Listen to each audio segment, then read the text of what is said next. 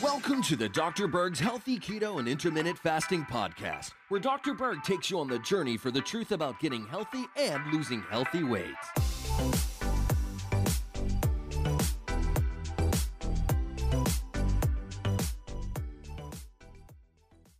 Hey guys, in this video we're going to talk about an interesting trace mineral called molybdenum, okay?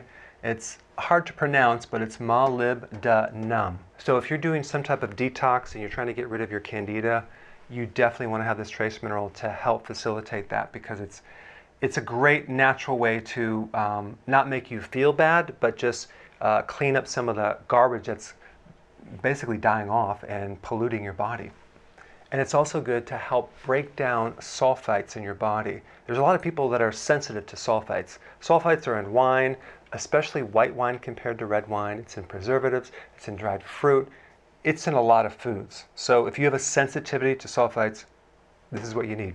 And it also helps prevent the buildup of uric acid, which eventually turns into gout. And it's found a different place in the body, especially the teeth. That's why it's good to prevent cavities because it makes the teeth really strong.